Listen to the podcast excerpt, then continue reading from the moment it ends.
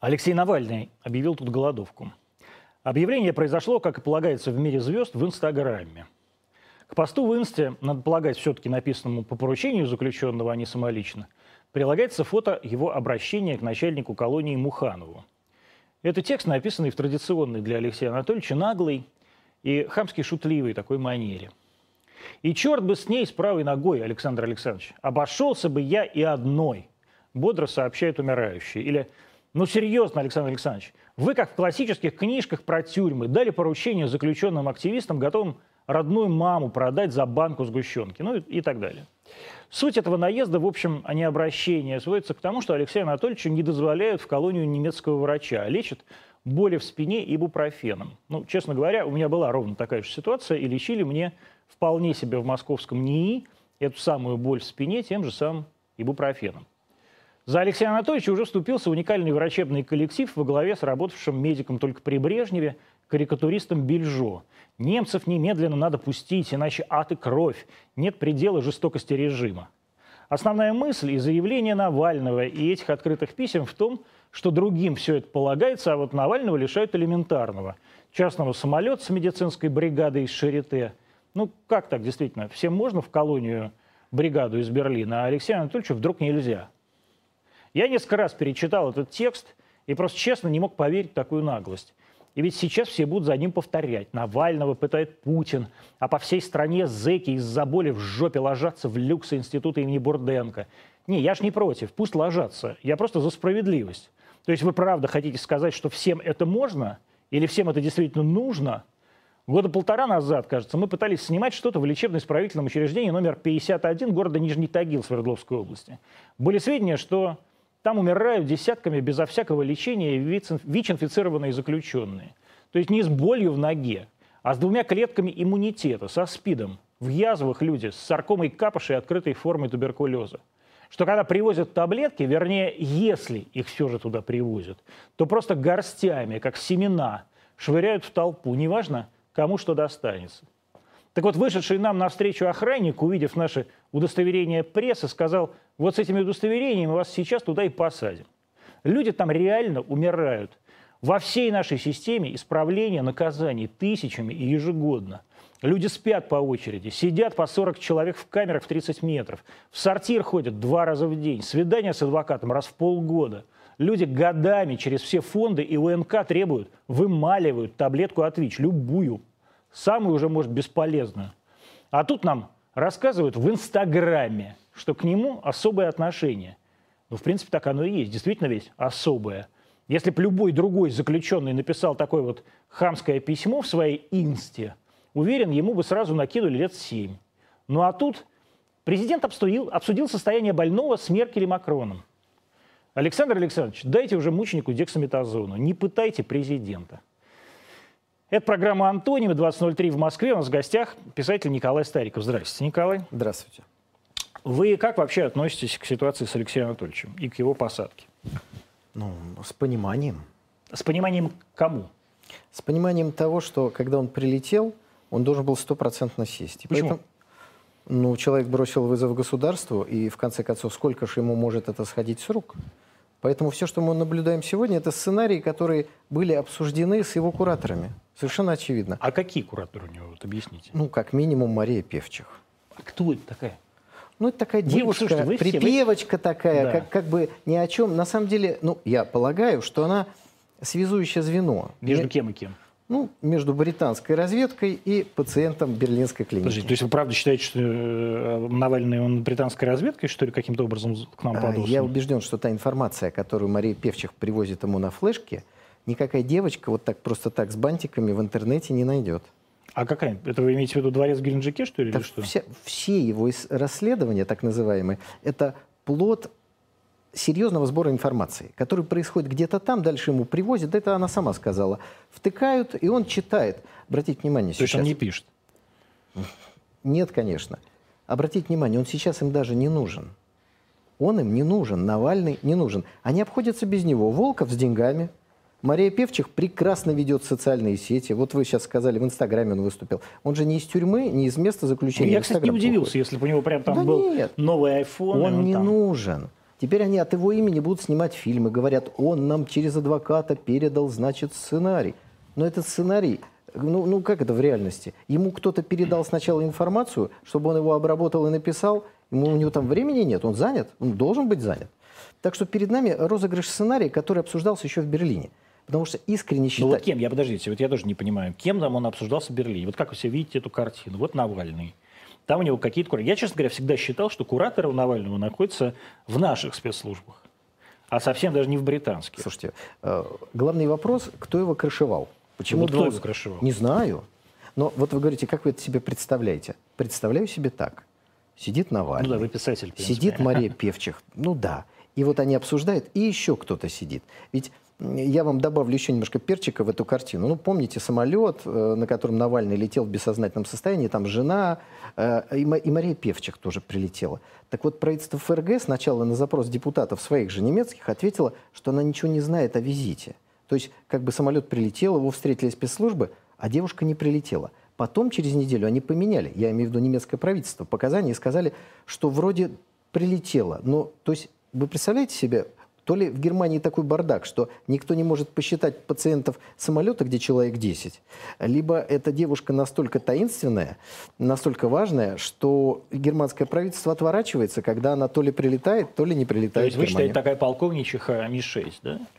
Мария Певчих. Ну, давайте будем считать девочка, припевочка такая Я вообще никак не считаю. Я, честно говоря, только вот от людей, э, от гостей вот этой программы узнал существование Марины Певчей, Марии Певчих. Я не, не очень слежу, Ну, откровенно и, говоря, как за всей и бог с ней. хренью. Слушайте, программа «Антонима» 2006. Мы в эфире э, Фейсбука, ВКонтакте, Рутьюба, Яндекс Эфира и Ютьюба. Э, а, ну и, конечно же, канал РТД. А, тоже всегда, каждый день мы с вами там. Э, вернемся после отбивки.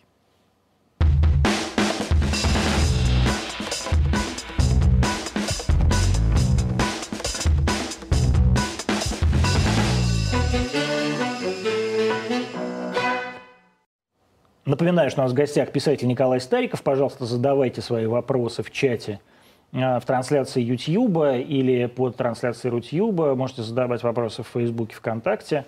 Э, К сожалению, нельзя задать на кабельном канале вопросы, но мы тоже попробуем вопрос этот решить. Будем э, интересные вопросы транслировать сюда в студию. Э, по- попросил, чтобы они были.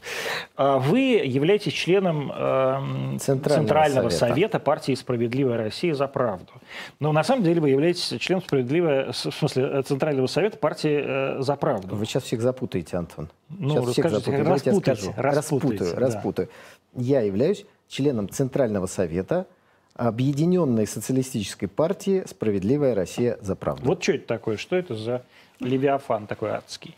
Э, Ну, это социалистическая партия, а не Левиафан, которая объединилась, которая создалась в результате слияния трех политических сил. «Справедливой России», «Партии за правду» и «Партии патриоты России». Произошло это в феврале, юридически это уже зафиксировано, и теперь идет процесс ну, с колес работы, сращивания. Вам самим не западло было с Мироновым объединяться? Э, Вы знаете, в политике основой любого объединения или размежевания. Помните, как там Владимир Ильич говорил, да? Чтобы Ну, я не- объединиться, я надо сначала... не раз- знаком с Ну, я напомню. Вот Ленин говорил, чтобы объединиться, надо сначала разъединиться. Да? Большевики, меньшевики, вся эта история. Так вот, основа объединения или разъединения – это идеология, это взгляды. Вот когда мы стали изучать программу «Справедливой России», до этого я э, с коллегами по общественному движению «Патриоты Великого Отечества» объединились за правду, мы тоже изучали программу. И вы не поверите, 99,9 полное совпадение Буквально идеологии. как э, в программе Полное. КПСС и Ветхом Новом Завете у вас. Ну, вот э, Совпадение. программу КПСС я знаю чуть хуже, поэтому не могу здесь э, ни поддержать, ни опровергнуть. То есть идеология одна и та же. А если идеология одна и та же, ну зачем мы будем... Ну какая у Миронова идеология? Это Речь абсол- идет не о фамилии, речь идет о партии. И зачем мы будем конкурировать с друг с другом в одном бюллетене на радость Единой России, на радость ЛДПР, на радость э, коллегам-коммунистам и на радость всем остальным? Ну зачем? Нам надо объединиться. Вот просто одно объединение дало уже больше Николай, процентов. давайте все-таки будем говорить на чистоту. А мы только так и Да, говорим. Мы э, разговаривали, обсуждая это с Захаром, эм, который сказал, что мы пришли в администрацию президента, и нам сказали, а, давайте так, кому пришла идея э, подмять под себя Миронова? Но очевидно, что Миронов уже никому не нужен. Миронов человек непроходной. Сам бы он э, не прошел Государственную Думу. Может, он и с вами не пройдет в Государственную Думу. Антон, вот вы надеялись, что я не смотрел интервью Захара. Ничего вам. не надеялся. А я смотрел. Захар Но... такого не говорил. Нет, он говорил про администрацию президента. Все остальное он говорил я о том, что в любой нормальной стране, я с ним согласен, политические процессы всегда определенным образом контролируются, направляются. То есть они не хаотичны и не могут происходить в вакууме. Да нет, ну ничего подобного. Говорил прямо, мы с ним обсуждали мы прямо потом пересмотрим с вами. Да, пересмотрим прямо АП.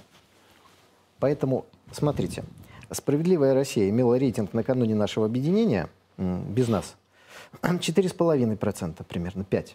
Партия «За правду» в районе 2%. Патриоты 0,5%. Как только мы объединились, рейтинг уже 8-9%. И это мы еще не начали избирательную кампанию. Так нет, я понимаю, что Подождите. вы добавили какое-то количество голосов.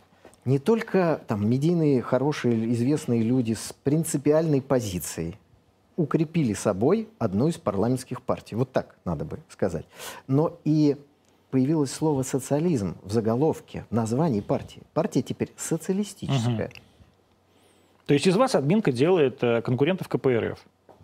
Ну, вы знаете, мне кажется, кто-то сейчас делает конкурентов нам, потому что партия под названием КПСС, вы понимаете, КПРФ. Что партия под названием КПСС, которая была спойлером КПРФ, угу. переименована на днях, она теперь РПСС, Российская партия социальной справедливости. А вы как называетесь? А мы называемся «Справедливая Россия ну, за вы, правду». Ну, то есть СР...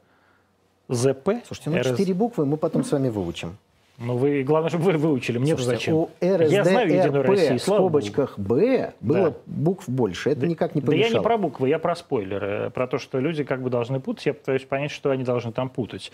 Я все же про вас спрашиваю. Значит, если вы, вас э, пытаются поставить э, в качестве такого фланга на якобы социалистическую повестку, да, ну вот есть общество какой-то там запрос на социализм условный, да? Вы, кстати, понимаете, большой или маленький? А откуда взялось слово «якобы»? Антон? Потому что вы мне говорите, вот у нас сейчас рейтинг 8. Я думаю, откуда вы это взяли? То есть для меня это вы мне говорите. Я не знаю откуда, я не видел социологические опросы. Ну, хорошо. Вот так же и здесь. Я говорю якобы, потому что я его не знаю, этого запроса. У меня такого запроса нет. И у моих или каких-то друзей такого запроса нет. Это не значит, что его нет. Антон, Но я его не вижу. Антон, вы слово «якобы» сказали не «якобы запрос», а якобы на социалистическом фланге. Нет, я сказал Тем я, якобы запрос на социалистическом... сомнение социалистичность нет, нет, нет, свежеобразовавшаяся структура. А это неправильно. Нет, значит, я вы неправильно поняли. Я как раз говорил... Это именно... вы неправильно сказали. Значит, я неправильно сказал. Я имел в виду исключительно о том, что вот э, вы э, работаете на социалистическом фланге, на который якобы есть запрос. А, и я вас спросил, действительно, большой он или маленький? Большой. Ну вот вы просчитывали это? Большой. Ну, я не самый главный счетовод, ну... и не самый главный политтехнолог. Я, как вы сказали, писатель, поэтому я могу представить что-то, да? Ну. Вот. А, процентов 25 наших граждан не ходят голосовать. Почему? Потому что они не находят в бюллетене партию, которая соответствует их взглядам. И я убежден, что ну, как значительная часть больше хочет, у нас не ходит голосовать. Хочет голосовать за социализм. Да? Да. То есть это просто такое умоз... как это, умозрительное заключение. Я такое, так да? вижу. Я так вижу. Вы как Кашпировский в этом смысле. Нет, я как Вы думаете, писатель. что люди хотят э, не проголосовать не за Алексея Анатольевича Навального, например, а за вас? Вот эти, которые не ходят. А вы знаете, я не боюсь Алексея Анатольевича Навального. Э, пусть бы за него голосовали. Но проблема Алексея Анатольевича в том, что он всегда регистрировал партию так, чтобы ее не зарегистрировать. Почему? Вот расскажите, как это так? А это очень просто. То есть вы зарегистрировали так, как надо, а он так, как не надо. Вот в чем разница? Ой, у меня персональный опыт регистрации партии и ее закрытия Верховным судом в 2020 году очень большой, но это тема для отдельной программы. Ну.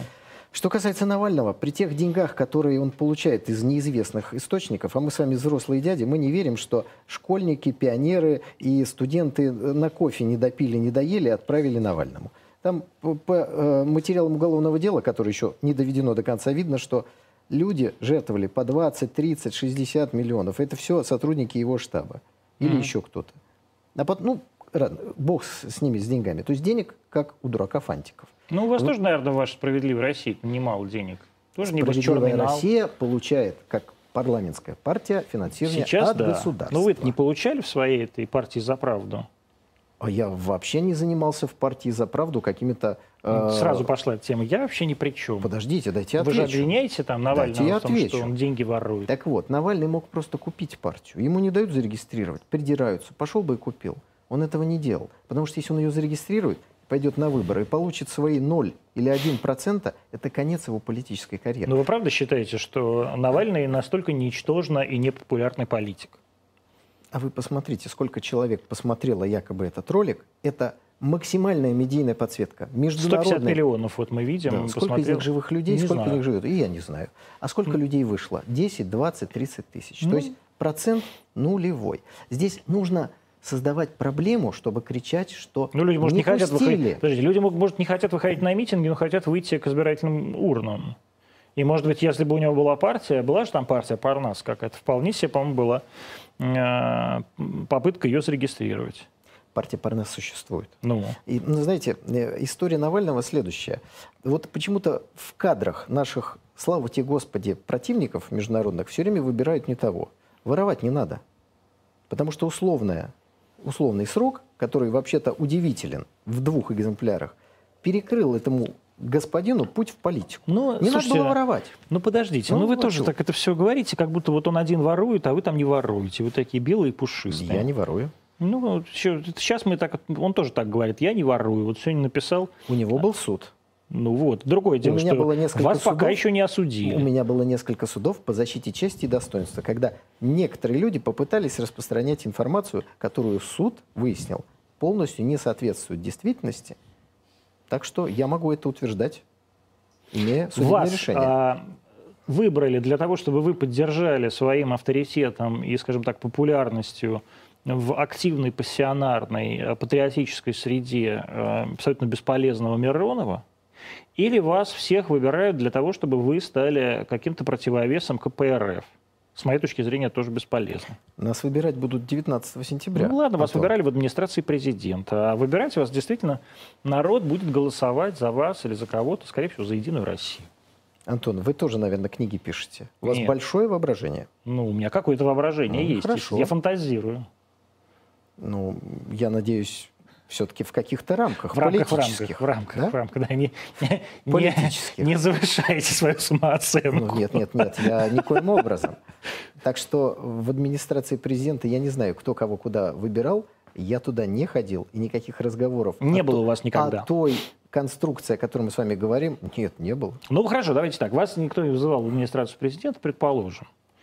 А, но сами-то вы как думаете? Вот вы, э, выстраивая какие-то там партийные свои перспективы, вы рассчитываете, что вы э, сильное звено в слабой бесполезной партии Миронова, или вы, наоборот, такое слабое или второстепенное звено в таком большом, э, э, скажем так, э, коммунистическо-социалистическом движении?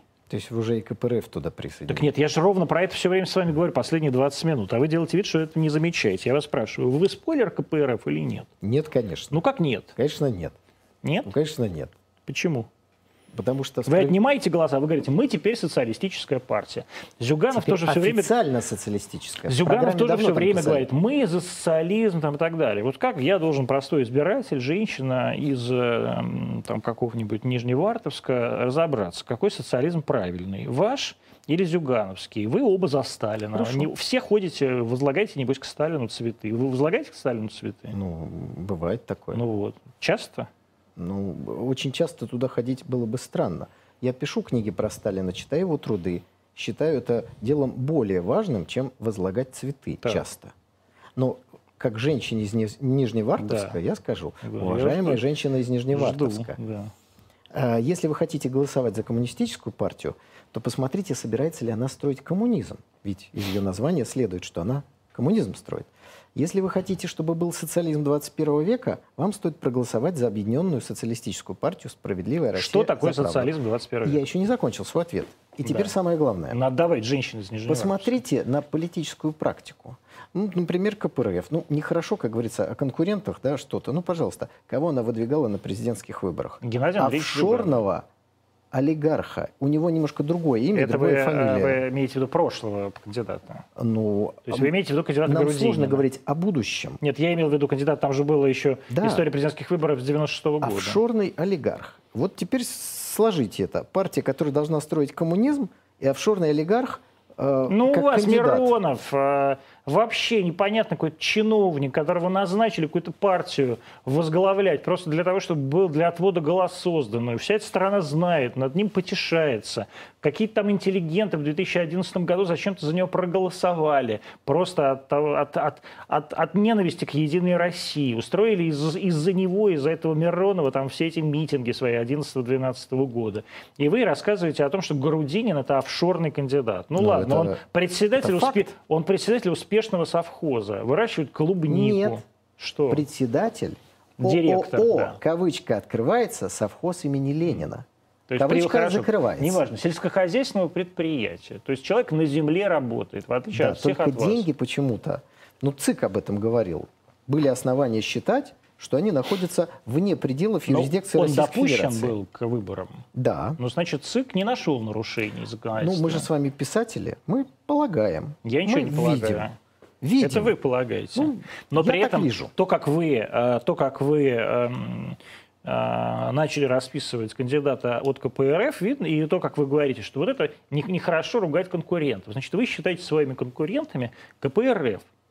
Правильно я понимаю? Мы считаем конкурентами все парламентские партии. Любого, кто пойдет на выборы. Все парламентские Единая партии. Россия, Единая Россия вам конкурент? Безусловно. конкурент. Почему? Вы же на разных полях играете. Дело в том, что за Единую Россию голосуют очень разные люди. Потому что идеологии у Единой России как таковой нет. Часть людей голосует за стабильность. Часть людей, уважающих Путина, тоже голосует за Единую Россию. Э, Часть людей, которые не знают, за кого голосовать, тоже голосуют за Единую Россию. И поэтому, когда мы дадим альтернативу, новая социалистическая объединенная партия, я считаю, мы можем рассчитывать и на часть голосов, которые от- отданы в адрес этой партии. То есть вы от- у, у- у ядра собираетесь отжать, да? Мы собираемся увеличить свой результат. А если мы увеличиваем свой результат, это значит, что кто-то свой результат Почему? Вы же только что начали с того, что вы собираетесь голоса получать вот в той самой аудитории, которая вообще на выборы не ходит. Совершенно верно. То есть это как бы ничья аудитория, говорите вы сразу же сначала. Это аудитория ничья, мы ни у кого не откусим. А сейчас вы говорите, нет, мы собираемся откусывать у Единой России. Знают об этом в администрации президента, что вы собираетесь отжимать у Смотрите, ядра? это же с двух сторон. С одной стороны, вы увеличиваете явку, то есть мы увеличиваем явку, потому что человек не ходил, не ходил, а вот в этот раз пойду. Потому что, что Стариков идет на выборы. Захара, потому что Сергей Михеев там, потому что Владимир Меньшов, потому что умница Кира Сазонова, потому что ребята с Донбасса, иду и голосую. Вот, пришел, увеличилась А явка. какие ребята с Донбасса, простите, у вас? А там много ребят с Донбасса. Они же не граждане Российской Федерации. Нет, эти ребята граждане Российской Граждане Федерации. уже Российской Федерации, ра- ребята Не с Донбасса. уже, а давно граждане. В смысле? А некоторые уже граждане. И они идут в Государственную Думу. То есть ну, вчера еще они были гражданами слушайте, Украины. Государственной Думы еще не, как говорится, не, не сформированы до конца, поэтому что нам с вами забегать вперед, хоть мы и писать. Но вы сформировали э, список партий свой? Я не занимаюсь А формированием. кто занимается? Администрация президента? Э, Этим занимаются мои товарищи. Какие? Какие товарищи? Хорошие. Ну, какие хорошие? товарищи. Ну что, это вот глупости. Сказали бы даже Захар Прилепин. Ну, все я бы это проглотил. А теперь я уже не могу это не про- про- Я просто так. немножко интриги хочу. Ну, какой интриги? Ну, Ну, кто у какой- вас там занимается партсписками? Ну, Владимир партсписками- Меньшов, что ли? Прости, господи. Естественно, Он вообще в состоянии куда-то избираться? партии. Партия состоит из трех человек сегодня руководства. Это Ми- Сергей Миронов, Миронов, э, Захар, Захар Прилепин, Прилепин. и Геннадий Семигин. Вот такой ответ будет вам. Понятно.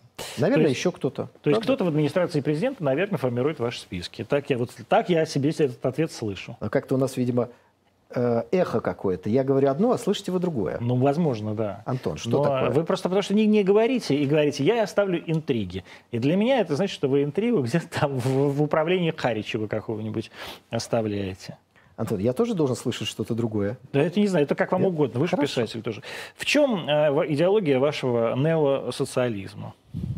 В уровне жизни, в новом подходе к формированию высокого уровня жизни. Главная проблема, которая сегодня есть в нашей стране, ну, это отсутствие социальной справедливости.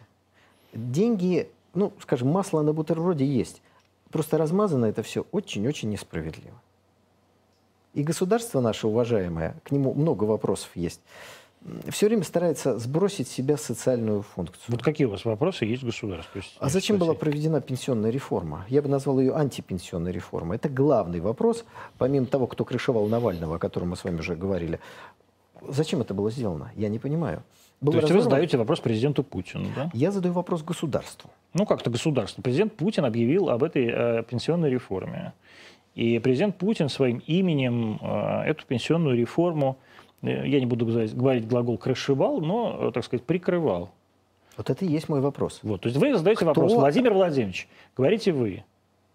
Владимир Владимирович, кто персонально предложил вам угу. своим авторитетом прикрыть антипенсионную реформу, которая поссорила власть и российский народ. А вы считаете, она поссорила? Безусловно. Ну, насколько потерял, э, условно говоря, рейтинг Путина после того, как была проведена пенсионная реформа? Рейтинг Путина и рейтинг государства в целом это не всегда одно и то же. А вы считаете? Я не видел ни одного человека довольного пенсионной реформой. Но вы же не пенсионер. Но я знаю многих. Я не пенсионер. Тут ну, есть пенсионеры кто-нибудь в, в, в студии? Ни одного пенсионера я не вижу. Соответственно... Ну, дело не в том, кто пенсионер. Люди наши обиделись не потому, что кто-то пенсионер, хотя и поэтому тоже. Я лично не обиделся. Ну, давайте я попробую вот так сформулировать. Ну. Почему люди обиделись? Потому что вдруг страна заговорила со своими гражданами на каком-то странном языке. Некоторые люди начали объяснять, что тысячу рублей, которая будет доплатой, и счастливые пенсионеры смогут путешествовать. Но такое впечатление, что вы разговариваете ну, как-то с людьми, которые не знают жизни, а пенсионеры-то уж ее точно знают. И второе.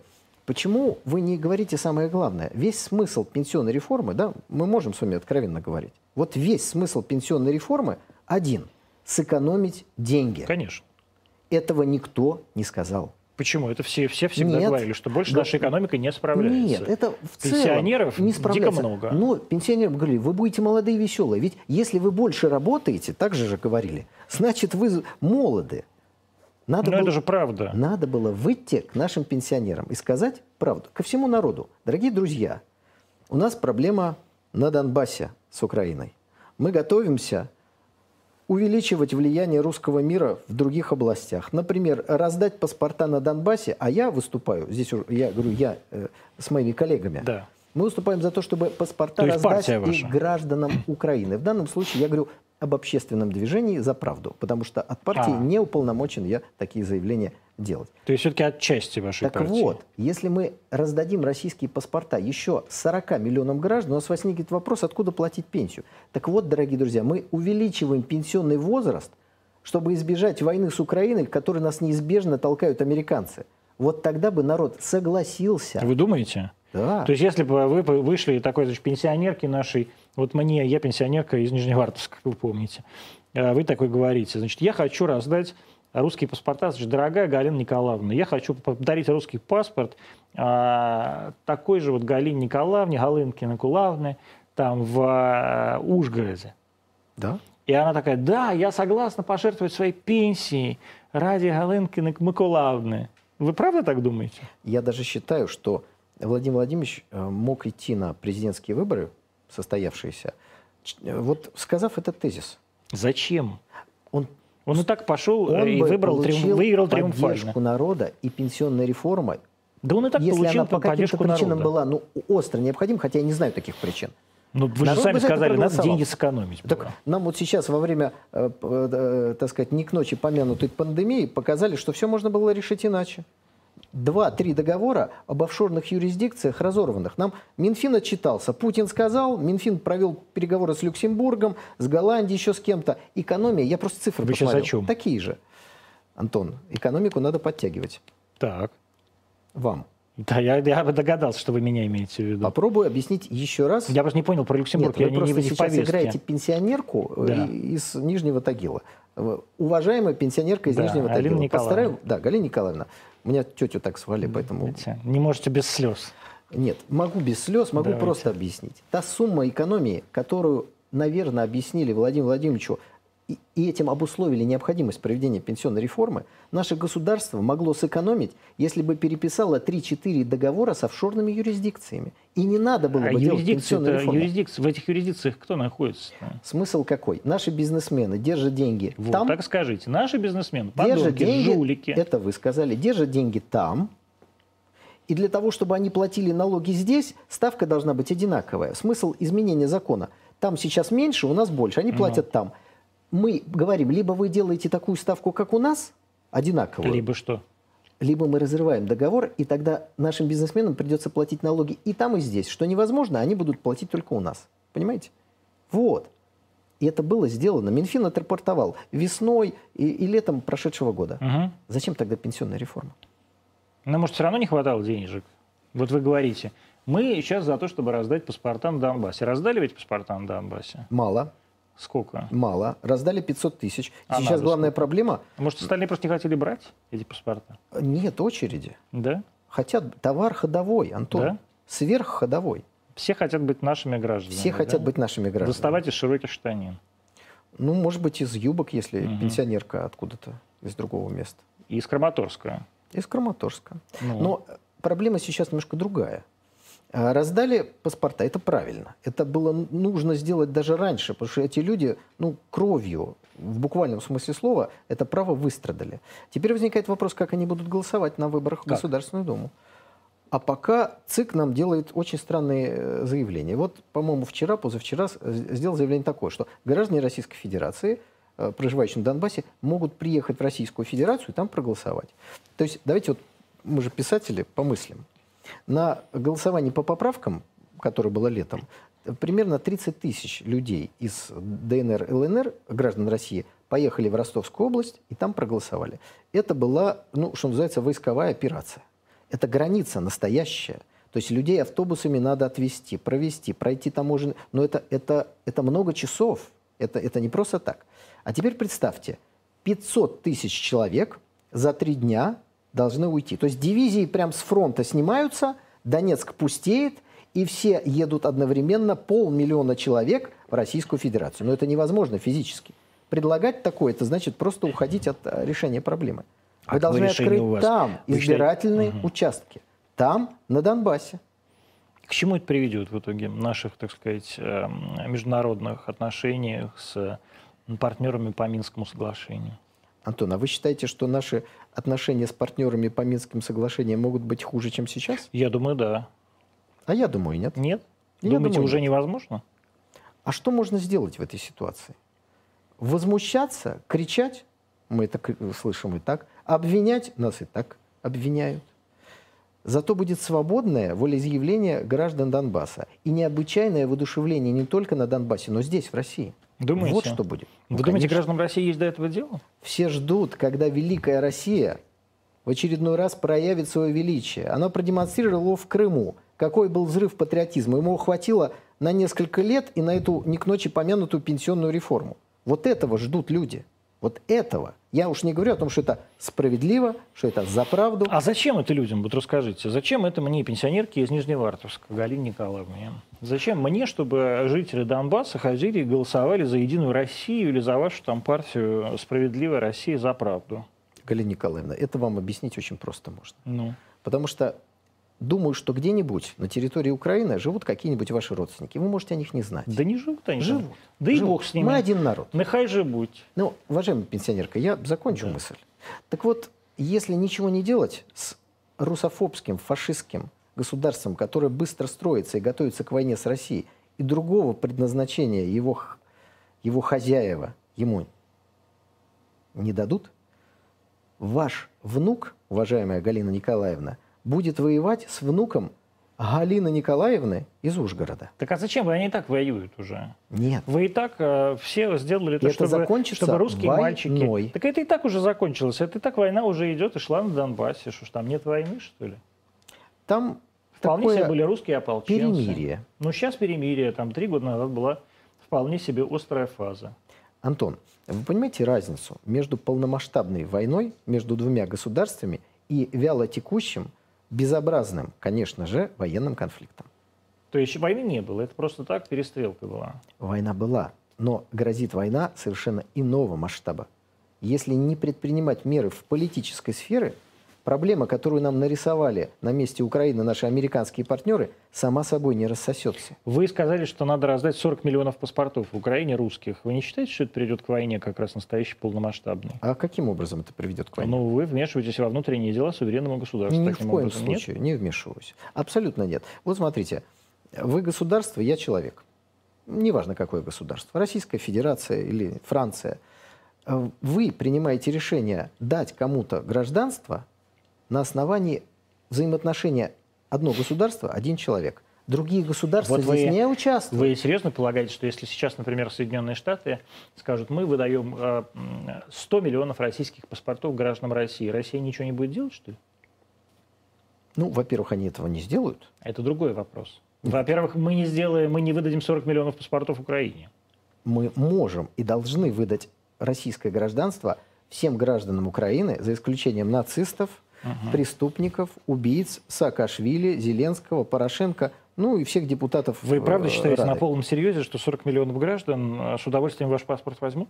Ну, если их возьмет 30 миллионов граждан, Мгм. я считаю, что это приведет к невозможности войны. Вот вы представьте себе ситуацию. Большинство военнослужащих ВСУ, их теща, мама, дочка, все граждане России. Мы за Ну, то что есть воевать правда, на полном серьезе считаете, что они хотят быть гражданами России, что ли? Это, устран... это нам нужно. Я еще раз говорю, а вы правда считаете, что они хотят быть гражданами России? А Мало ли, что вам проверим. нужно. Давайте проверим. Да, На да. Донбассе хотят. Донбасс. Почему вы думаете, что не захотят в Киеве? Ну, во-первых, половина жителей Донбасса уехала в Украину во время этой войны. Как это? Половина осталась. И они с удовольствием возьмут паспорта И вы России. думаете, что те, которые уехали в Украину, являются... Конечно. Да? Я прошу, кстати, людей из Украины, если смотрят наш эфир или будут смотреть этот эфир, пожалуйста, комментируйте, оставляйте свое мнение. Хотите ли вы взять российский паспорт вот там под видео. Кстати, я по-прежнему говорю, э, прошу вас э, задавать вопросы для Николая Старикова. э, Вопросы от зрителей, мы их ждем в чате. YouTube, Рутюба, Фейсбука, ВКонтакте, в комментах там, пожалуйста, а, можете писать в телегу. А, Итак, идеология вашей партии. Все-таки на чем она, на, на чем она зиждется? Вот такие три главных тезиса вашей, вашего такого объединения с Мироновым. А, Ну, во-первых, хочу сказать, что сейчас работает программный комитет, и э, партию, партия ждет, когда будет готова предвыборная программа. Но основная идеология – это социализм, социальная справедливость, солидарное общество. Ну, а хорошо, я, мне все это понятно. ССС какой-то у вас, сплошной СС.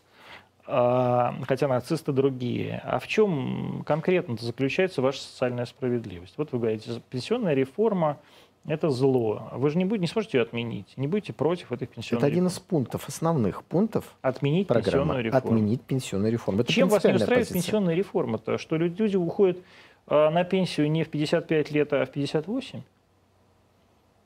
Ну, мы сейчас как-то вернемся с вами к Нет, вы- одному фрагменту нашего нет, нет, разговора. вы, так сказать, говорили, да, она несправедливая, ужас, людей обманули, а я так и не понял. Вот я просто прошу уточнить, в чем обманули Потому что людей? 70%, 80, 90 наших граждан считают, что эта реформа несправедливая. Да мне плевать, что 80% граждан А мне считают. нет. Я очень рад за вас, поэтому вы идете в Государственную Думу, а я туда не собираюсь никогда приблизительно. Но а, я пытаюсь понять, а чего, чем недовольны-то 80% граждан?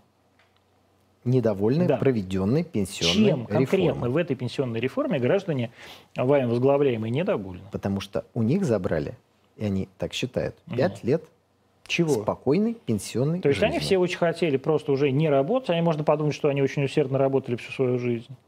И про- произвели такое огромное количество валового национального продукта, что просто весь мир трещит, некуда девать, да? Антон, если бы не Горбачев с Ельциным, мировая Путин? история пошла бы по-другому. А Путин? А Путин в тот момент был А в нынешний момент? Вот разведчиком уже в 20 Германской Вот демократической уже 20 лет, республике. 20 лет Владимир Владимирович Путин руководит нашей страной, является президентом, и именно он провел, как вы утверждаете, грабительскую пенсионную реформу. Вы говорите, если бы не Горбачев с Ельциным, вам не стыдно это говорить, при том, что вы а, живете в стране, в которой нет уже, целое поколение выросло без Горбачева и без Ельцина. Нет, мне это не стыдно говорить. Владимир Владимирович сделал и делает очень много для России. Он ее сохранил. Так. Но реформа, которая была сделана, это ошибка. Мгм. И вот настоящая оппозиция, которая должна все-таки появиться в нашей стране, это не та, которая соглашается со всеми шагами, тогда она вообще не оппозиция. И не та, которая ругает все, потому что тогда она не оппозиция тоже, а деструктивные силы, или оппозиция в кавычках. Хорошее поддерживание, ошибки критикуем. Критикуем. Вот это нормальная позиция Хорошо, оппозиции. значит, помимо того, что вы требуете отменить пенсионную реформу, что еще было сделано ошибочно, с вашей точки зрения? Ну, я вот не интересуюсь, честно говоря, ни Горбачевым, ни Ельцином. Это было так давно, уже даже я не помню, а я человек пожилой. А люди, которые... э, Ну, вы совсем уже старые, поэтому вы еще помните что. Несмотря на то, что вы 70-го года рождения, так что вы не... На самом деле, ни Горбачева толком тоже не помните, ни Ельцина. А, но, тем не менее, вот ошибки-то последних 22 лет. Какие, кроме пенсионной реформы? Я думаю, когда-нибудь мы узнаем причину определенных решений, которые были приняты в связи с Донбассом. Каких, например? Почему события пошли по тому или иному? По какому? То есть какой конкретно событие, со- сценарий вас не устроил в этом развитии? Меня не устраивает только одно, что 6 лет гибнут люди. Ну, уже даже больше. Вот этот сценарий меня не устраивает. И было что- какая принято ошибка? определенное решение. Ну, возможно, нужно было не признавать новую власть в Киеве, заявить о том, что выборы президента Порошенко нелегитимны, потому что жив э, президент Янукович. Кремль с Ну, Путин этим так согласился. говорил. И это была ошибка. Это была ошибка. А сделать-то что мы должны были? Ну хорошо, мы не признали президента Порошенко. Говорим, фу, президент Порошенко вон из э, там, особняка на Банковой улице. А сделать-то мы что должны были? От, э, соединить Донбасс и присоединить его к России? Вот дальше много всяких вариантов. Ну вы вот идете сейчас в политику, значит, вы эти варианты должны проговаривать. Вы на месте Путина как бы поступили?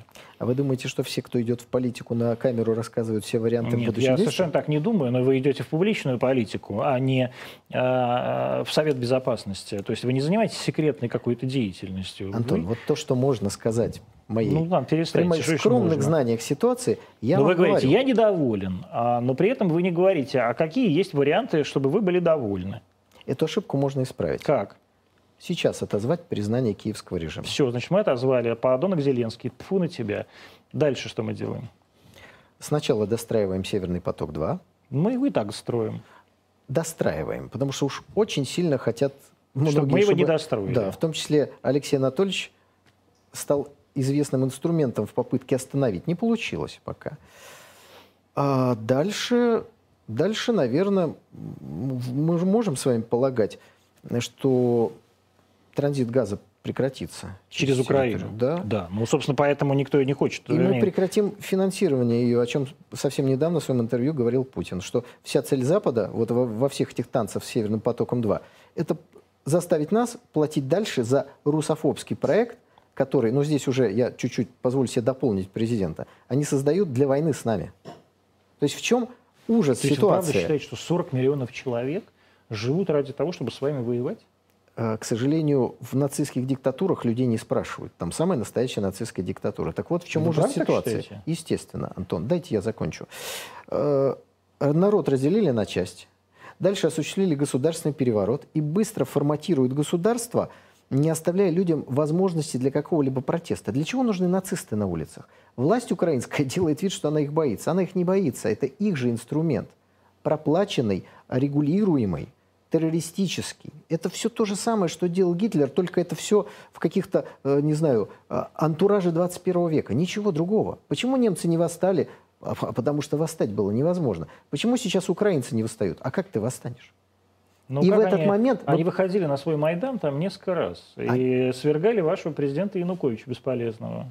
А почему вы говорите, что он наш? Ну, потому что вы так переживаете, что вот нет Не. Януковича. Путину надо было бы сказать, что Янукович никуда не делся. Мы признаем Януковича, Янукович, Янукович. Януковича два раза выгоняли э, с должности президента. Янукович дважды с этой должности уходил. Очевидно, что это совершенно бесполезный какой-то человек, который э, непонятным образом эту должность занял. Как у вас все просто, Антон? Но у меня, разумеется, это не... Как ну, у вас всё просто. А у вас все сложно. Ну, э, Это просто- у вас все просто. 40 миллионов фашистов, которым вы зачем-то хотите при этом раздать Подождите, российские Антон, паспорта. вы сейчас, вот как говорится, творчески перерабатываете то, что я говорю. Ну, Между нами не- же нет стены Не- отчуждения, не, правда? не очень понимаю, что вы Объясняю. в виду. Вот смотрите, я не говорил, что 40 миллионов нацистов. Ну что вы, там нацистская диктатура. Из них, ну, не знаю, ну, тысяч 20-30 совсем отмороженных нацистов. Еще, ну, не знаю, несколько миллионов попавших под влияние всей этой идеологии, искренне ненавидящие Россию, к сожалению, считающие себя отдельным народом. Но миллионов 35 это такие же люди, как мы, говорящие на том же языке, наши родственники У подавляющего большинства граждан России прямые кровные родственники там живут. Какие они нацисты, что вы? Но выбор. Вот представьте себе, вы представляли пенсионерку в Ужгороде, а давайте представим 18-летнего парня. Живет он в Киеве или Харькове. Он русский. Да, вы думаете? Да, он русский. Зовут его Петя Иванов. 18-летний 18 парень. Значит, 18-летний парень в Киеве. Петя Иванов. Если, если Петя Иванов, Петро Иванов, а если ви, так сказать, якщо ви бачите эту программу. Пожалуйста, тоже комментируйте, согласны ли вы быть русскими и считаете ли вы себя русскими, находясь в городе Киеве. Вот, ему разговар... говорят давно, что он не русский, э, запрещали ему учить русский, и он пишет по-русски плохо, но по-русски говорит, потому что это его родной язык. Теперь ему пытаются и говорить тоже мешать, чтобы следующее поколение уже и не говорило. Но это, так говорится, детали. Вот у него какой выбор? Вот он гражданин Украины – его призывают в украинскую армию. Он туда не хочет идти, но если он туда не хочет идти, он, в общем, нарушает закон и преступник. Ему какая альтернатива? Вот если в этот момент выступает Россия и говорит, Петя Иванов, мы считаем, что ты равен нам.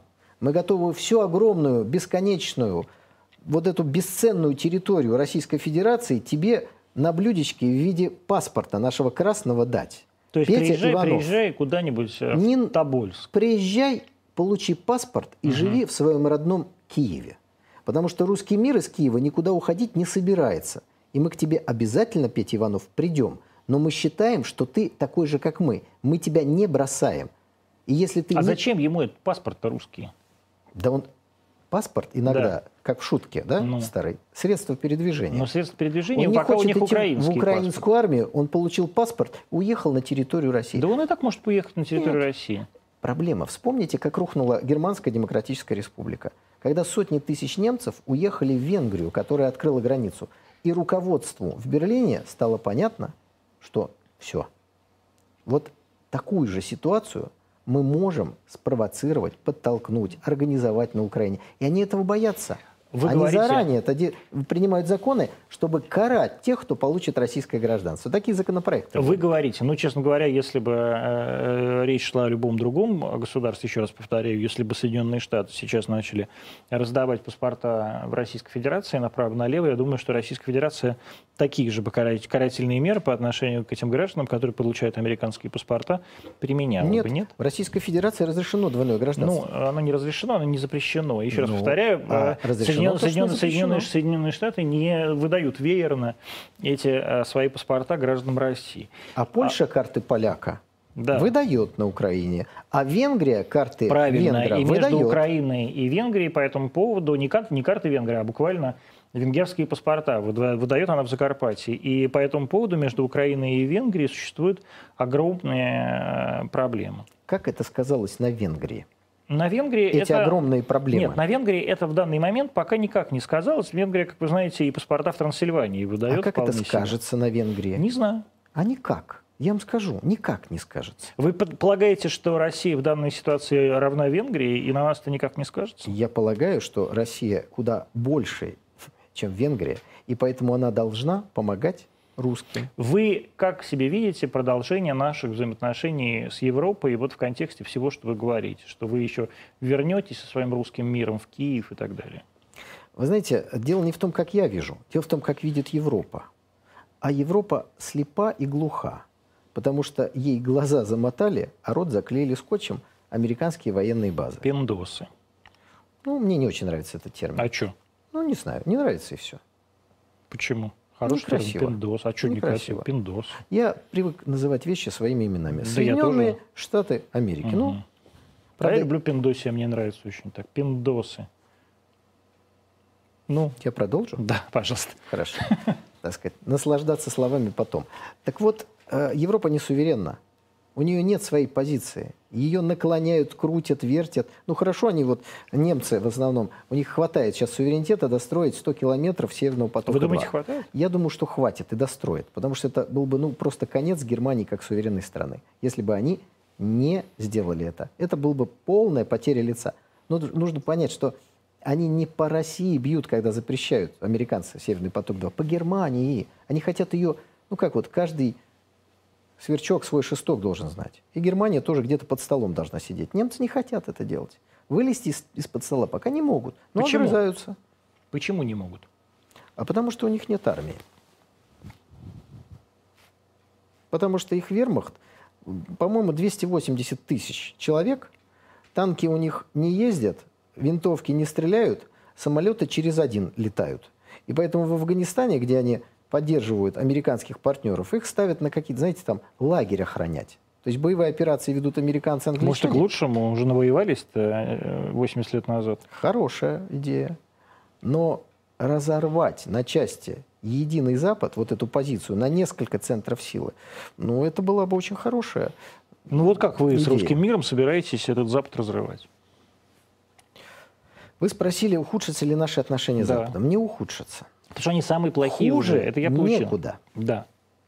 Вот Хуже как вы некуда. собираетесь, ну вы же, то есть очевидно, просто давайте сократим этот вопрос, но очевидно, если вы собираетесь разрывать коллективный Запад на разные центры силы, значит, вы собираетесь с какими-то из этих центров улучшать отношения. Хорошо, правда? вопрос. Каким образом Германия страдает от того, что Россия и Украина уйдут из э, состояния конфронтации? Вот Нет, нет, подождите. Никак. Хорошо, но вы серьезно, на полном серьезе считаете, что если вы сейчас, э, как вы говорите, мы вернемся в город Киев э, и вернем туда русский мир, вы правда считаете, что э, отношения между Россией и Украиной улучшатся? отношения между Россией и Украиной хуже не бывает. И что бы вы ни делали, они хуже не будут. Вот Думаете, вчера то есть если Украина вы танки приняла- ведете в Киев, думаете, хуже не будет? Я думаю, что отношения сразу улучшатся. Думаете? Просто вот резко станут.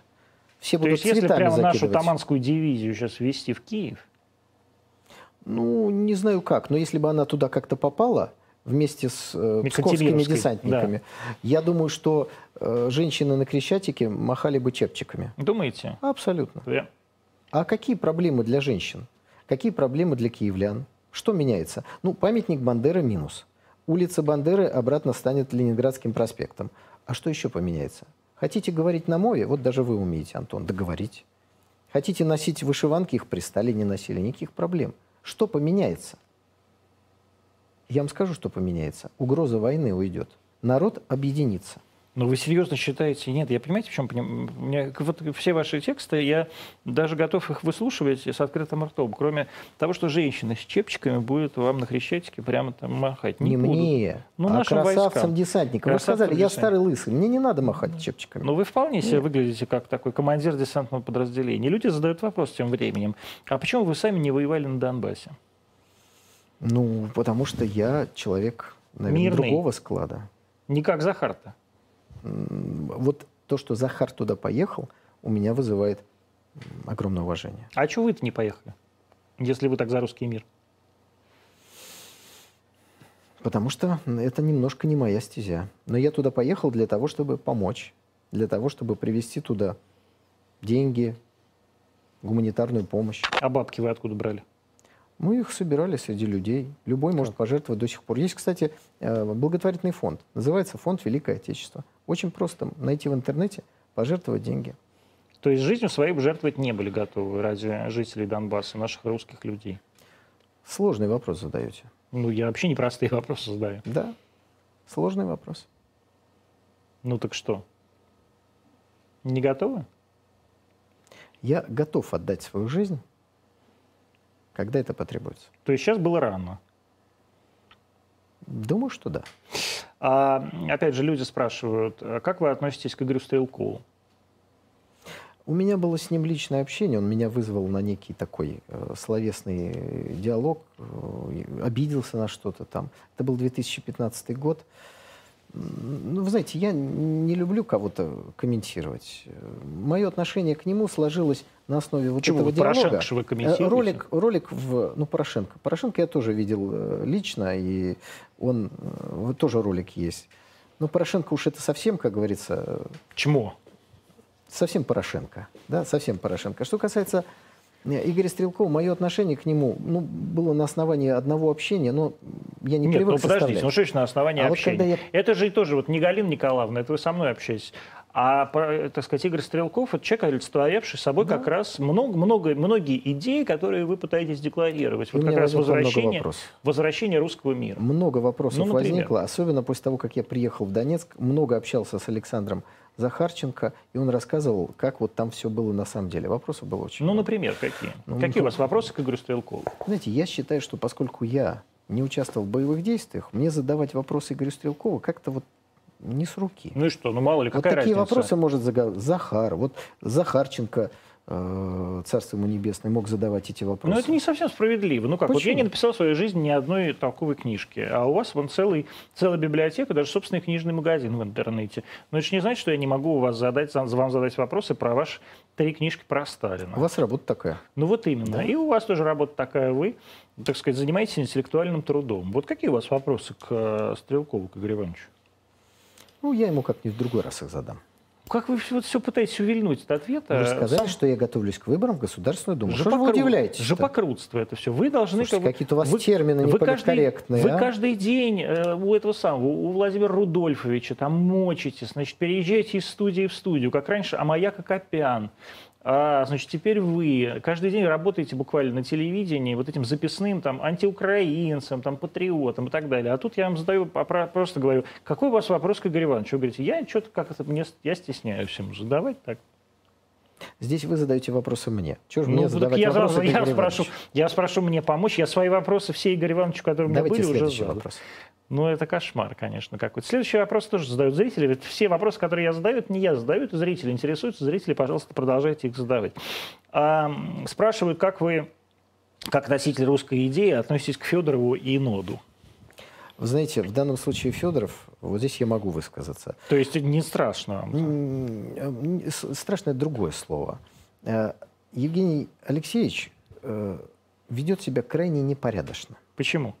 Потому что он лично развязал клеветническую, грязную кампанию против партии «За правду» и лично Захара Прилепина, которого я очень уважаю и люблю. При этом, ну просто, э, как бы это сказать помягче, используются ложные факты и ложные трактовки. И некоторых людей, ну небольшое количество, это все вводит в заблуждение. А сказать надо им, пользуясь вашим любезным вопросом, или любезным вопросом да, Зрителю, зрителей. Все очень просто, дорогие друзья. Евгений Федоров – депутат «Единой России». «Единая Россия» рассматривает «Справедливую Россию за правду» как конкурента. И поэтому началась избирательная кампания партии «Единая Россия». Но, к сожалению, вот некоторые ее представители, о которых мы говорим, ведут, ведут ее путем клеветнической кампании Да в что, он, адрес что, он такого, что он такого говорил про Слушайте, я Захара? не буду повторять Господи, да что ж такого не буду Не буду Как вы относитесь к ноду? Вот НОД все время тоже говорит вот эту всю м, бесконечную свою телегу про международный заговор, Россия продалась, Центробанк инструмент пиндосов а, и так далее. Вот как к движению вот этому а, вы как относитесь? К этим людям, которые ходят, мочой там поливают какие, какие-то мемориальные доски и так далее? Ну, смотрите, э, в свое время НОТ во многом был создан, как ни странно, может, прозвучит, на той информации, которая была мной изложена в книге «Национализация рубля. Путь к свободе России». Да, это вы все придумали, да, вот эту вот телегу? Э, Я книгу написал. Мгм. изложил о том, что Центральный банк не принадлежит России. Ну, это тоже отдельная тема, сложная. И была создана организация параллельно профсоюзу граждан России, потом из него выросла партия Великое Отечество, дальше... Это вот были параллельные структуры. Но в определенный момент, в 2000...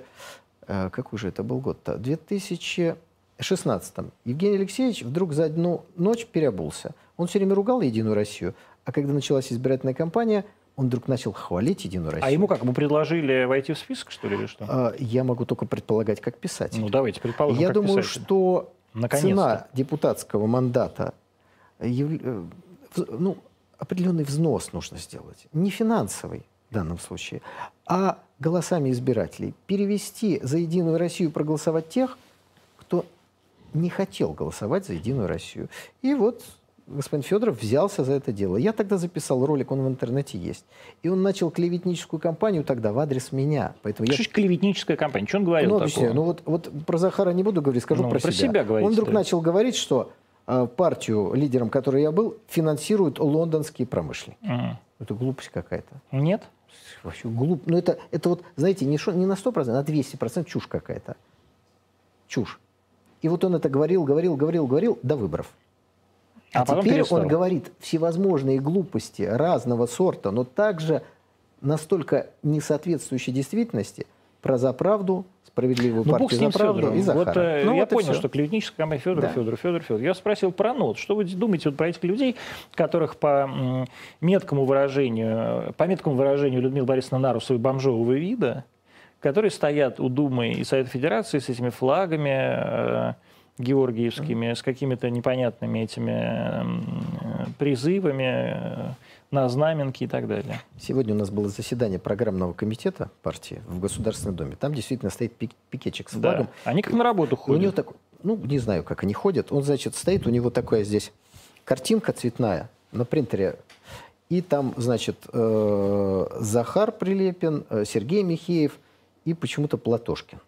И написано там... Николай Платошкин. Да-да, пред- что-то предатели, изменники, что-то такое. Я подхожу, говорю, слушайте, а меня-то вы что, не вклеили? Меня что, Обидно, забыли? да? Обидно, говорю. Знаете, как в советском фильме, на этом месте Должен должен быть я. Вы на каком месте хотели быть? На месте Платошкина? Ну, тогда бы Как хоть минимум. какая-то была, ну, конечно, Платошкина, конечно, Платошкина. Э, э, Захар когда-то говорил, что первая тройка партии «За правду», вот она бы там бы и была бы. Пикетчик говорит, ничего, вклеим. Ничего, вклеим. Клеили? Пока Ну, нет. ждете, завтра надо Пока пойти нет. посмотреть. Пока нет. А, вообще к действию э, нода как такой агрессивный, э, как это называлось в нашем с вами молодости, пассивно-агрессивное большинство. Вот как вы к ним относитесь? Ну, поскольку мне понятна Это их идеология, э, я думаю, что часть, конечно, наша. Некоторых э, Евгений Федоров обманет и уведет обратно в Единую Россию, но часть, там очень много здравомыслящих людей, она, конечно, конечно, проголосует за нас. Поэтому я отношусь к ним, ну, как сказать, с неким сожалением, наверное. Потому что много людей не соглашается с позицией Федорова, а он медийный, известный и говорит от их лица. А им возразить ему как-то, ну, как-то очень сложно. Поэтому часто люди выходят А вы думаете, им штабов. сложно или они просто недостаточно А эрудированы, чтобы ему... Вот не будучи медийным человеком. Они уходят из Да сейчас любой человек может сделать медиа, там, в своем каком-нибудь И вконтосике. сколько увидят этого человека? Ну, это зависит от того, насколько он ярко э, изложит Вот свои я к вам пришел, у вас студия замечательная, вот там пенсионеры, как вы говорите, Да. отсутствуют. Да? Наоборот, Просмотры. каждой камерой по пенсионерке. Ну, может и так. Просмотры, имя, Ну и у э, вас Russia тоже. Today. Ну, меня в сторону отложим. Вот. Нет, ж вас Вот. откладывать, вы Ну, отложите меня и все. Нет, нет, мы вас выложим, а не отложим. Ну, хорошо, выложите. Если бы вам Единая Россия, позвонили бы вам из администрации президента, или, я не знаю, Володин, или, представьте, сам Медведев, например, позвонил, сказал бы, «А, Николай, а, давайте вы от Единой России пойдете, возглавите список, а, не знаю, по Тульской области, вы бы согласились? Вот вы спрашивали насчет объединения партий, да? И я сказал, и сейчас ответ повторю. Выбор партнеров в политическом танце, он обусловлен идеологией. Ну, Мои взгляды не совпадают со взглядами Единой России. в чем конкретно ваши взгляды с Единой Россией вот так э, прям болезненно разнятся? Пожалуйста, приватизация. То есть ядро Дмитрий говорит, Анатольевич Медведев постоянно выступал, сейчас как-то поменьше его слышно в этой связи, э, за приватизацию. Я считаю приватизацию в сегодняшней ситуации злом. Объясню. Мы сейчас видим, какая эмиссия из воздуха рисуется западными государствами. Рисуют триллионы. И вот эти триллионы... делает? Триллионы В смысле, рисуют воздуха. доллары? Ну, они их в электронном виде создают. Ну, Зачем важно, бумажные? Да.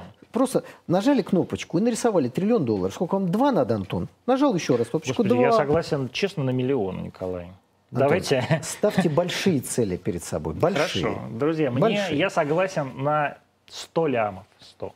Прекрасно. Вот они нарисовали эти деньги из воздуха, а дальше приходят к нам и покупают нас порт какой-нибудь. То есть у нас был порт или месторождение. Они нам отдали нарисованное непонятно что и получили конкретное достояние. Это что, приватизация, что ли?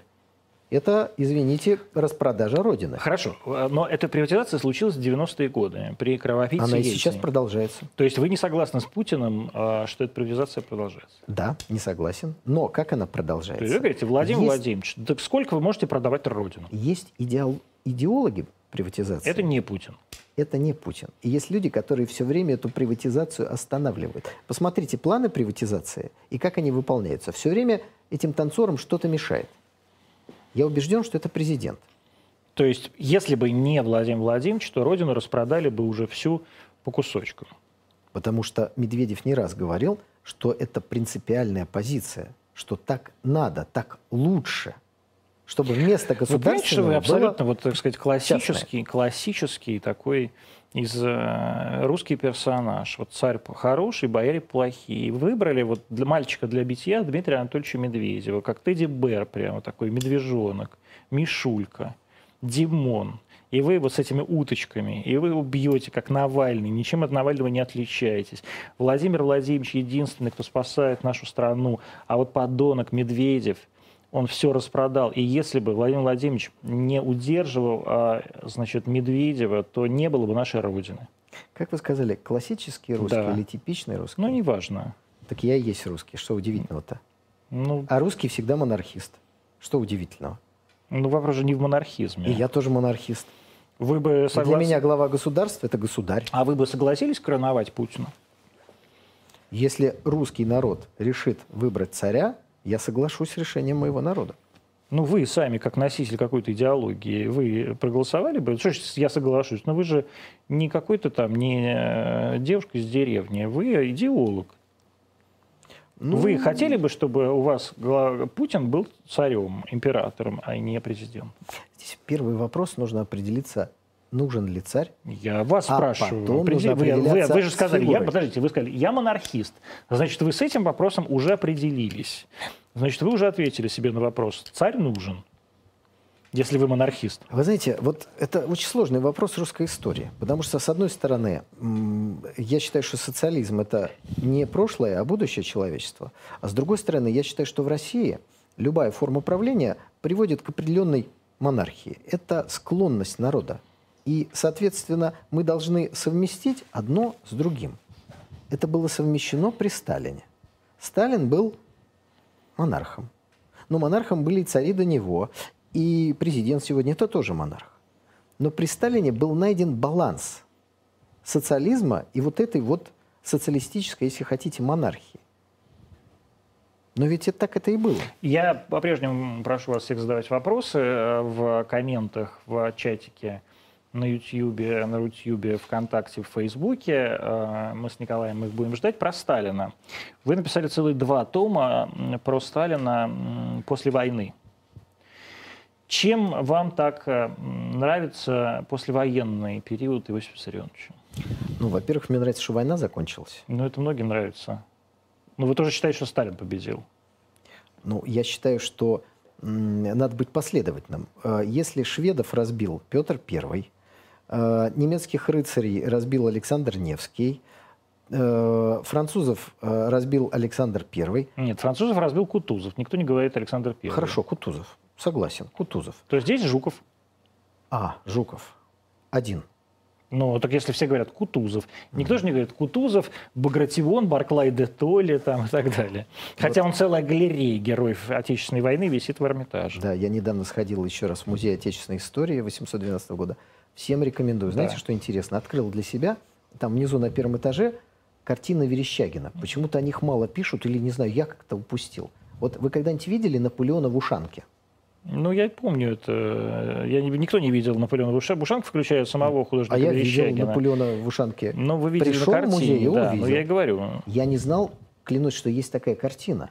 Ме- Меня поразил этот вид Наполеона в ушанке. И там Вы еще не уходите от картина есть. ответа. Бог с ним, с Наполеоном в Ушанке. А, Значит, Сталин, возвращаемся к Сталин Сталину. выиграл войну. Сталин выиграл войну, потому что Сталин не только руководил боевыми действиями, это не фигура речи. Конечно, было огромная плеяда талантливых полководцев, были ошибки начала войны, все это было. Но Сталин заранее дал распоряжение подготовить площадки под возможную эвакуацию заводов, и это спасло страну.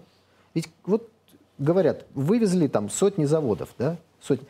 Вы, вот как вы себе это представляете? Вы погрузили станки, оборудование рабочих, посадили их в эшелон, привезли на Урал и выкинули в снежное поле. А розеточка, куда они станочек-то свой воткнут, она откуда там в поле возьмется?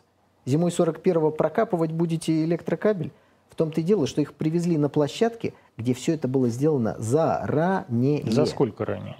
За несколько лет. То есть, в чем был просчет Гитлера и тех, кто стоял за ним? Они думали, что если нанесут мощнейший удар, России будет некуда эвакуировать даже промышленность. И появление через некоторое время, относительно короткое, большого количества боевой техники, оружия было для них сюрпризом. А что ж заранее-то все заводы не вывезли? Вы представляете, сколько это стоит? Ну, я представляю, сколько это стоило во время войны. Какая Нет, разница? вы представляете, зачем вывозить заводы, если нет реальной опасности? И Значит, Сталин- никто, значит, никакой реальной опасности не было. А зачем тогда, простите, провода, как вы говорите, из земли проводили? Потому что это недорого. М. Сталин что пытался сделать? Сталин пытался сделать так, чтобы не было войны. Или чтобы мы вступили в нее последними. Это не удалось, но он попытался это сделать. Но это еще не все. Сталин занимался дипломатическим общением лично с нашими союзниками. И какие были баталии, об этом и в моей книге «Сталин после войны». И вообще лучше почитать стенограммы Тегеранской, Ялтинской конференции и так далее. Сталин руководил экономикой страны. И с ним во время войны обсуждали денежную реформу, которая будет потом после войны. То есть дедушка всем управлял, сам все придумал и говорил, ты сейчас поедешь, э, проведешь электричество в Свердловске. Да? У него были помощники, которые в разработанной сталинской стратегии выполняли конкретные... Убили Сталина? Я думаю, что отравили. Думаете? Почему? Может, всех достал уже ваш Сталин даже тогда? Вопрос упирается в октябрь 1952 года, 19-й съезд партии, на котором Сталин изменил управление партией. И некоторым бюрократам стало понятно, что власть переходит в сторону государства из рук партии. И Сталин... Что значит из рук государства в сторону партии? Э, Из рук партии в сторону Ну, если вы посмотрите, как Сталина после войны везде подписывали, его никто не писал секретарь или там Да. генеральный секретарь. Его писали председатель, Совета народных министров. да, или Уже министров, Совета да. министров, да, 46 года. Вот. То есть власть перемещалась из партийных рук в сторону государства. И Сталин этот процесс фактически оформил в октябре 1952 года на съезде, после чего прожил несколько месяцев. Буквально несколько То есть его месяцев. партийные бонзы грохнули за то, что они, э, Хрущев, условно говоря, Никита Сергеевич, за то, что он терял власть. да? Ну, сейчас мы с вами в область домыслов и образов, но поскольку вы любите факты, вот вам еще один факт. Э, Черчилль, ну, известный политик, мягко говоря, победил в войне. Но почему-то сразу в 1945 году, летом, он проиграл выборы, что вообще невероятно. Как можно проиграть выборы, выиграв мировую войну? Ну а почему нет? Да потому всех что выборов в Англии нет, есть назначение. Да вот и ладно. все. И поэтому его убрали, потому что сценарий этой войны должен быть другой. Советские танки в Берлине – это не победа для англичан. То есть Даже- какая-то мировая закулиса или английские какие-то там... Зачем? а, Британская монархия. Британская монархия, Конечно. то есть э, король, да, тогда еще живой, э, сказал, который еще заикался, с, с с трудом сформулировал, давайте уберем Черчилля, да? Ну, примерно Черчилль потом просто выиграл снова при, при- выборы, как вы так. помните, Вот, да? вы на правильном пути, Антон. Я всегда а на дальше правильном пути. вопрос на засыпку. Когда Уинстон Черчилль стал сэр? Когда он получил Он, рыцарское он звание? всегда был сэр. Нет. Он из Мальборо. Нет. Ну, в Е- смысле? Есть конкретная В дата. каком смысле? Он, э, Черчилль родился в семье лордов. Черчилль Мальборо. Рыцарское звание. Рыцарское звание он получил э, в, Рыцарское звание не при по рождению. рождении. Нет. Ну как Рыцарское- нет-то? Нет. Господи. Нет, Ну нет. что нет-то? Давайте В посмотрим апреле сейчас. 1953 Да ну, года. Господь с вами. Как награду за смерть Да Сталина. нет же, конечно. Ну, потом посмотрим. То есть вы считаете, что вы считаете, что Черчилль убил э, Сталина? Я считаю, что в советской верхушке был некий заговор, корни которого каким-то образом были связаны с Западом.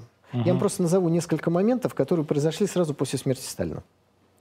В феврале 1952 года э, при Сталине были разорваны дипломатические отношения с Израилем, потому что на территорию советского посольства было брошено несколько бомб, были ранены сотрудники. В июне 1953 года, после смерти Сталина, дипломатические отношения с Израилем были восстановлены. Ничего не произошло, никаких извинений или еще что-то. Просто не стало Сталина. Дальше, летом 1953 года закончилась Корейская война. Причем закончилась она, ну, как бы для Советского Союза, мне кажется, это окончание ничего не приносило. Американцы тратили свои ресурсы, теряли лицо, не могли справиться с плохо вооруженной китайской армией, не могли справиться с ополчением северокорейской армии. Это сверхдержава. И чем дольше они там сидели, тем больше у них позора, потерь экономического коллапса наступало в стране. Зачем было заканчивать эту войну? Которой твой главный противник, который тебя назначает противником, а не то, чтобы, ослабевает. А не то, что это просто русские люди устали в тот момент от войны. Единственное, кто, так сказать, Советский Союз погружал в это э, чудовищное жерло войны, и был сумасшедший Иосиф Виссарионович. Нет, Иосиф Виссарионович единственный, кто спас нас от ядерного удара со стороны Соединенных Штатов. Считаете так? От какого? Массированного. Об этом в книге написано. Так, а вот зрители спрашивают, не считаете ли вы, что Иосиф Виссарионович повинен в чудовищном крахе э, э, экономики Российской империи, произошедшей в результате революции 17 года, гражданской войны и последующих э, индустри... коллективизации, индустриализации, раскулачивания и так далее. Слушайте, ну вы знаете, давайте тогда начнем, не знаю, там, от Ивана Калиты, потому Нет, что давайте такие не будем процессы Вот у нас есть там 13-й год, российская экономика на подъеме, шестая экономика в мире. И где в так далее. 13 году Сталин? Ну, в 13 году он нигде. Ссылки. А, а в 17 году он уже вполне себе чем-то руководит. Нет, в 17-м он тоже там находился. Его в, под самый занавес, что называется, Российской империи, перед... Ну нет, но я имею в виду, вот в 17 году, когда большевики пришли к власти, да, ну, товарищ, товарищ Сталин с 23 или 2 года руководит Сталин партией. нарком национальности. В гражданской войне он порученец Ленина, тот его направляет на самые сложные участки. Мгм. Сталин справляется. Но вот есть вина Сталина в том, что экономика развалена? Есть вина Сталина в том, что экономика была построена и потом восстановлена. Если это, конечно, можно виной называть. А чего вы такой сталинист? Я не сталинист. Ну как не сталинист? Я просто прям знаю всё- историю. Сталин, Сталин. Ну как вы знаете историю, когда вы говорите, Вы что спрашиваете про Сталина. Будете сыром? спрашивать меня про Александра Третьего, мой любимый царь, с удовольствием поговорю о нем. Я настолько же сталинист, настолько же монархист. Да? Да? Ну, то есть просто у вас в глазах Сталин, он тоже император, как бы, да? Да. И Путин. Русский царь. И Путин русский царь. Ну, вот я поэтому и Мне больше спрашиваю. нравится слово «государь», потому что за ним сразу рисуется государство. Мгм. Глава государства – государь. Ну, государь это просто живой царь. Мертвый царь, он уже не государь. А спрашивают, кто, с вашей точки зрения, эм, будет царем после Путина? О, хороший вопрос. Я надеюсь, что Владимир Владимирович знает ответ на него. Ну, это что, что Владимир Владимирович знает? У вас спрашивают не Владимир Владимирович. Если бы э, зритель мог задать вопрос Владимиру Владимировичу, я уверен, он предпочел бы его вам. Но, а, или вам его. А, но, а, к сожалению, у него нет такой возможности. Поэтому он вынужден вам его задавать. Я думаю, что это вопрос исключительной компетенции первого лица. Почему? Потому ну, вы что, же можете фантазировать. Вот вы какого бы царя хотели? Э, Ну, тогда скажу так. Я бы хотел, чтобы следующий государь был бы еще более Путиным. То есть Путин вдвойне. Такой же, как Путин. Втройне. А какой? Такой же, как Путин втройне, это какой? Мы, патриоты, критикуем Путина, ну, об этом часто говорили, за то, что он недостаточно Путин. А либералы считают, что он чересчур Путин. Вот здесь точка водораздела и проходит. Ну вот я не понимаю, что такое, что вы хотите, чтобы он был... То есть в нем должно быть больше чего? Что значит тро- Путин Владимир втройне? Владимирович мягкий человек. Да, вы хотите, чтобы был Путин, но как, как Путин, но Сталин. Так не бывает. Ну, Вы же говорите о другом человеке. ну вот я и говорю. Поэтому я пытаюсь как-то понять, что вы имеете в виду. Втройне Путин. Это какой втройне? Значит, он будет втройне мягкий, как Путин. Россия не терпит власти слабых людей. Не а вы терпит. считаете Путин слабый? Нет. Поэтому он столько лет возглавляет страну. Ну, а значит, а когда вы говорите втройне Путин, значит, он должен быть втро- втрое жестче, чем Путин. Ну, мы с вами говорили, что вот те проблемы, о которых можно говорить, э, Ну, то есть жестче, он что, что, он что должен Пенсионная делать? реформа. Ведь кто-то ее предложил. Но это жесткое решение. Это, это ошибочное решение, которое кто-то предложил. И мы пока не видели, не слышали, может, мы просто не знаем, чтобы кто-то понес за это А ответственность. почему он кто должен нести ответственность? Это вы считаете, что она неправильная, а Путин считает, что она правильная? Ну, так сказать, мы через некоторое время узнаем. Исторический процесс бесконечен. Николай Стариков был в эфире Антоним в 21.18. Э, Такой же, как Путин, только в три раза Путин должен прийти к власти после э, Владимира Владимировича Путина. Встретимся с вами завтра в 20.00, как всегда, РТД, э, Facebook, ВКонтакте, YouTube, Рутюб и Яндекс.Эфир. Здесь в прямом эфире. Пока.